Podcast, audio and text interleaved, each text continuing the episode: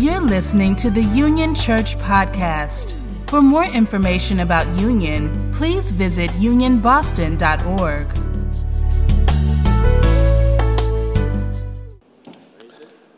I don't know about you, but I still get joy when I think about it. Because it was a marvelous thing that he did. I don't know if you feel me this morning, but uh, uh, it was a wonderful thing that he did.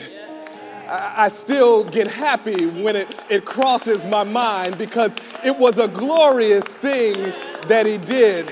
Oh, yes, I, I, I still rejoice when, I think about how it had been a long week, you see. And on, on Palm Sunday, they celebrated it him. And, and, and then on that Thursday, uh, they betrayed him. And on Friday, they crucified him. And on Saturday, he was in the grave. But early on Sunday morning, oh, what a marvelous thing. Early on Sunday morning, what a glorious thing. Early on Sunday morning, what a wonderful thing that, that Jesus, he got up and he got up with all power in his hands.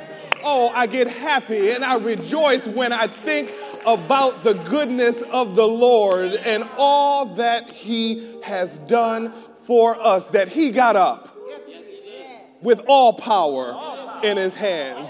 It wasn't just some of the power, but it was all power.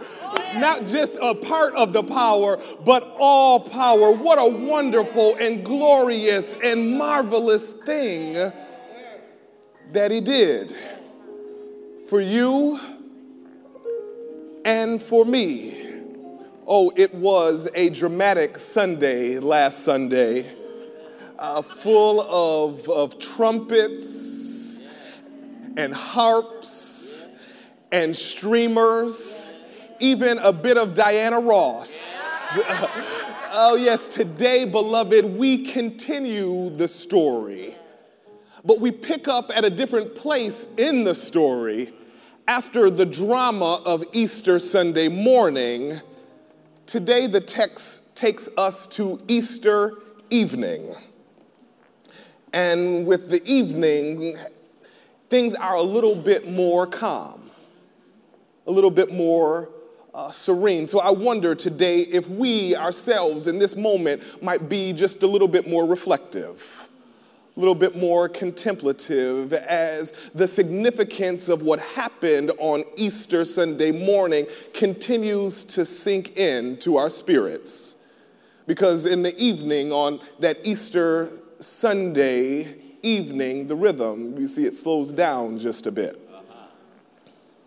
And with all of the hype that has happened earlier that day, with all the hype that happened last Sunday, today we might take a moment to metaphorically catch our breath. Because Easter, you see, it is a season that is marked by breath. Resurrection is our central story as Christians.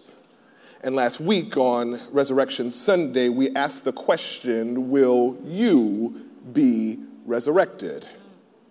Because we declared that the resurrection of Jesus means very little if we do not live as resurrection people. Okay, okay, resurrection is not so much a historical moment or even a coming future in which the dead in Christ will rise, but resurrection is that present posture of life's resurgence within this life.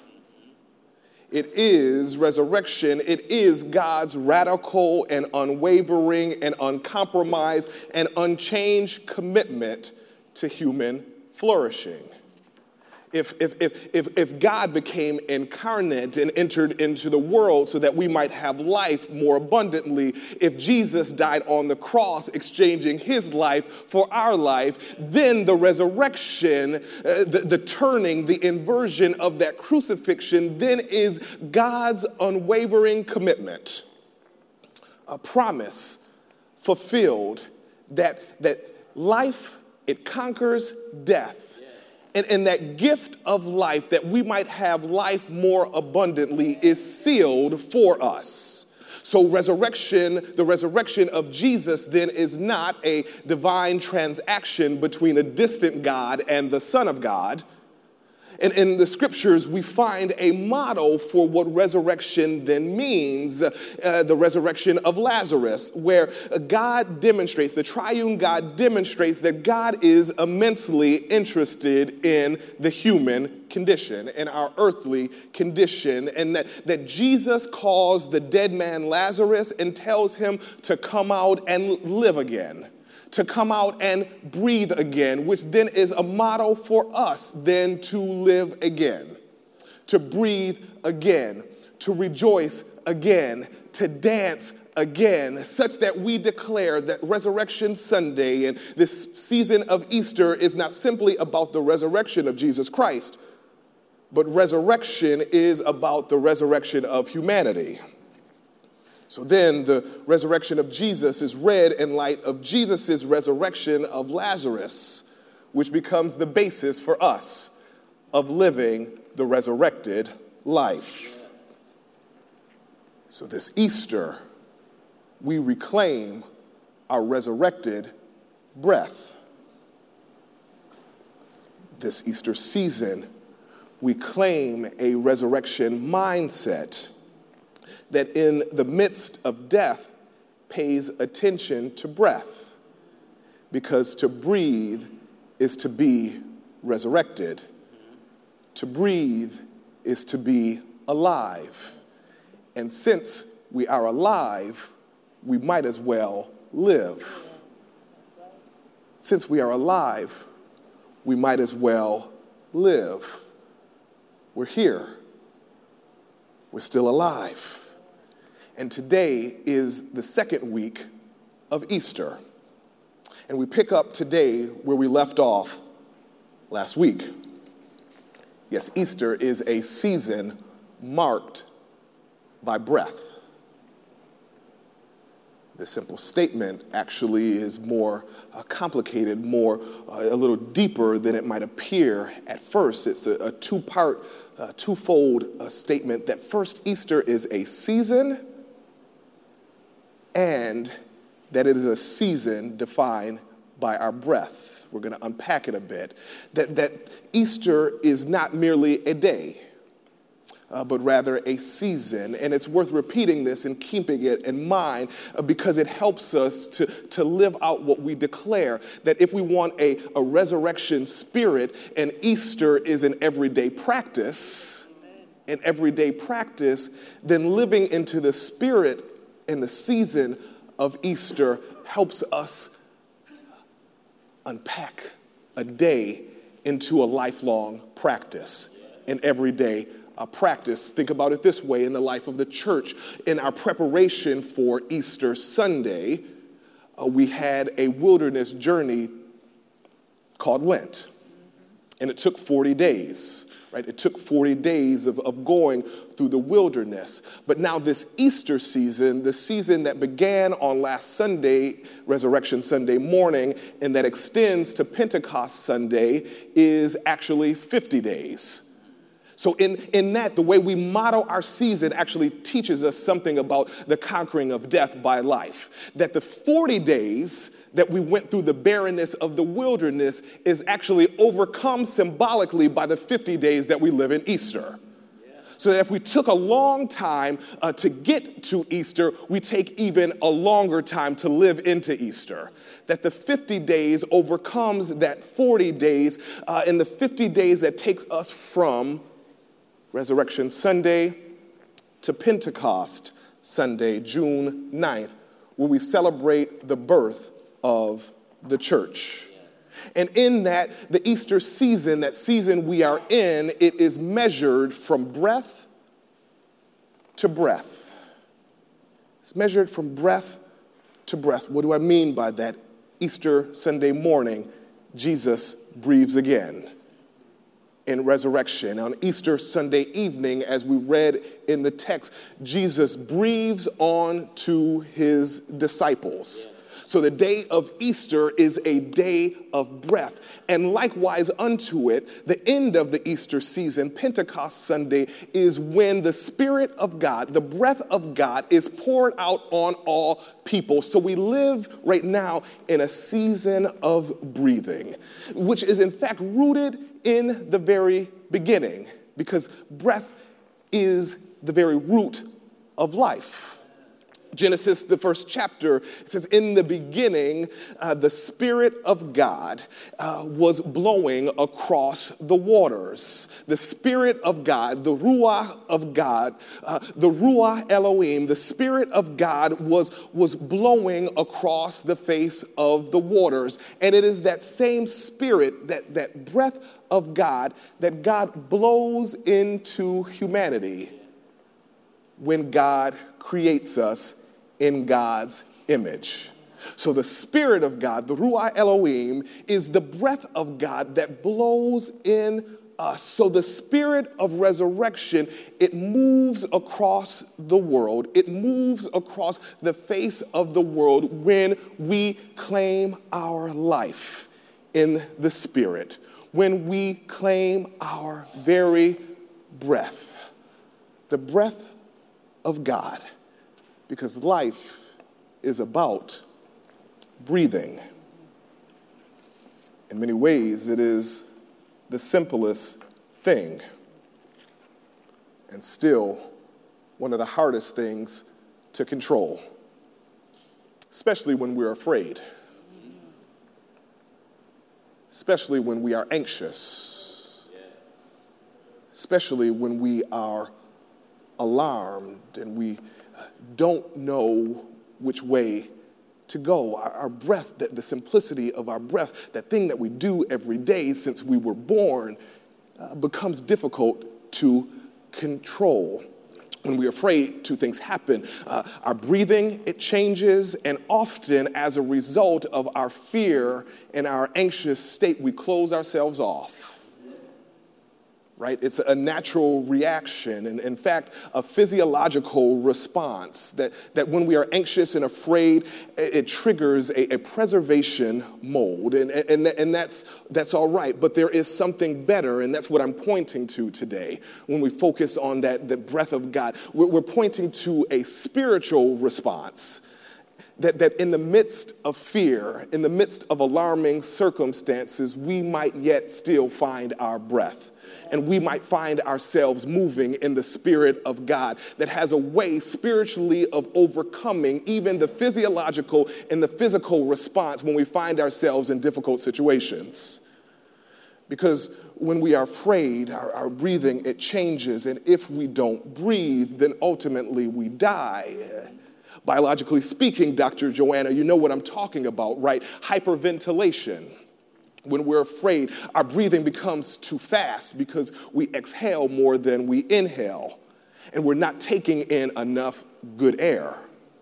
And then the opposite of that, when we're afraid, sometimes we hold our breath and our breathing becomes too slow uh, we've inhaled more than we've exhaled, so there's a carbon dioxide buildup in us, and we're not getting in enough oxygen. We're not letting the bad air out and getting the good air in. So, so right, so physiologically, our fear sometimes triggers a, a biological response, and when we are afraid, the text tells us we sometimes close ourselves off and we lock ourselves away as a mode of self-preservation. This is the underside of the Easter story that encounters us today. It's the underbelly of, of all the joy and the trumpet and the drama. The, the Easter story actually was also one marked by fear and worry and anxiety. Right? Peter, we know, uh, denies Jesus three times out of fear of the empire, what, what, what the Romans would do with him if he's caught with this rabble rouser. So he denies Jesus three times out of fear. And then today's story, John chapter 20, beginning at verse 19, we find the disciples hidden away. They're hidden away out of fear of the empire. Beloved of God, I wonder today whether sometimes we hide ourselves and lock our hearts up uh, because we are afraid. Afraid to lose something that we hold close to us. Afraid of, of too much change and transition. So we close ourselves off. And in that closing off, we might lose sight of the new life that always springs forth among us. You see, the, the, experience of loss sometimes becomes so traumatic uh, that it causes us to die. That psychic death when we lose one's mind, a social death when we lose one's connection to community, and even a spiritual death when we lose one's direction. We lose sight of one's way forward because we've closed ourselves off because we are afraid and we're anxious and we want to preserve ourselves. This is what happens to these first disciples. They lost their Savior, they saw him crucified, and they locked themselves away. But you see, even it, it, they locked themselves away, and, and because they had those images of death, they were traumatized by what they saw. And be, in locking themselves away, they almost missed the resurrection. Right? And closing themselves off, they almost missed the new life that was springing forth even in their midst. But I'm so glad today, beloved, that, that even though the disciples, they locked themselves away, that Jesus is the key. Yes. Even when they had closed their hearts, even literally the, the place where they were staying, they locked the door, but Jesus, the key, walked right through those closed doors. Jesus enters a locked house he enters the locked house, which is for us good news because even when we have a natural and physiological response uh, to trauma and fear and anxiety, Jesus can still break through it. And, and when Jesus breaks through uh, the, the fear and the locked doors of this house, he says to them one time, Peace be with you. He says to them a second time, Peace be with you. And he says to them a third time, Peace be with you. Jesus said, Peace be with you, and as the Father has sent me, so I have sent you. And when he had said that, he breathed. Yes. Yes. He breathed on them yes. and said, Receive ye the Holy Spirit. Anxious people, fearful people looking for peace. Jesus shows up, walks through locked doors, says one time, Peace be with you, two times, Peace be with you, three times, Peace be with you, and he breathed on them the Holy Spirit. So here's the connection there is a connection between our peace and our breath and the Spirit of God. Yeah there is a connection between the Ruah Elohim, the breath of God, and our breath and the peace that we desires. That, that proper breathing leads to what Paul describes as that peace which surpasses all human understanding. Yes. Proper breathing, beloved, is the source of our peace. And we find balance and we maintain equilibrium by regulating how we breathe. That peace, it begins inside. As we'll sing in a moment, let there be peace on earth, and let it begin with me when all around you is full of war and turmoil. Uh, the, the, it, it, might seem like we can't do anything in the face of all the wars and rumors of war. But sometimes all we can do is to keep breathing. Yes, yes, yes. And in keep breathing, we proclaim even a counter reality that the Spirit of God is still working.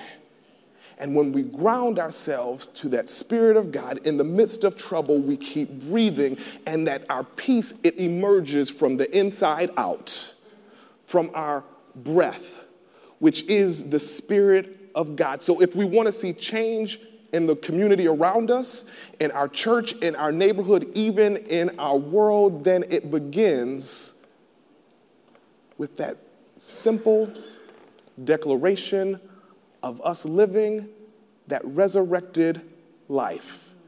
And each day we proclaim in our living, in our breathing, that we claim that resurrected breath, that life in the spirit, and we counteract being afraid. That we are not held captive to self doubt and worrying because we continue to breathe and we call on the Spirit of the living God. This is what is meant when we talk about claiming a resurrection mindset.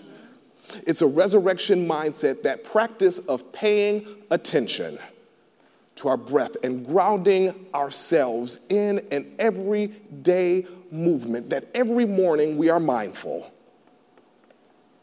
of the source of our strength and the strength of our life just by breathing. And we pause and give thanks every morning, even before we get out of bed, before we, we, we turn on our phones and, and, and look at all the things that, that we have to do today. We, we claim our peace, we claim our center, and we find our balance by focusing on the breath. Because the breath that we have is a gift from God, and Jesus is our peace and our grounding. And if trouble should rise up during the course of the day, we just pause and take a deep breath. And remember that there's something inside of us that is more than us. And it's the Spirit of God, the very breath of God at work within us and that Spirit will sustain us no matter what comes our way. So, the peace I desire in the world uh, begins inside when I practice who I am and the gift that God has given to us. And that peace we desire in the world, it begins inside and radiates from the inside out. So, beloved of God, above all, through all, because of all, just keep breathing. Yes. Amen. Thank you for listening to this podcast. For more information about Union Church, please visit unionboston.org.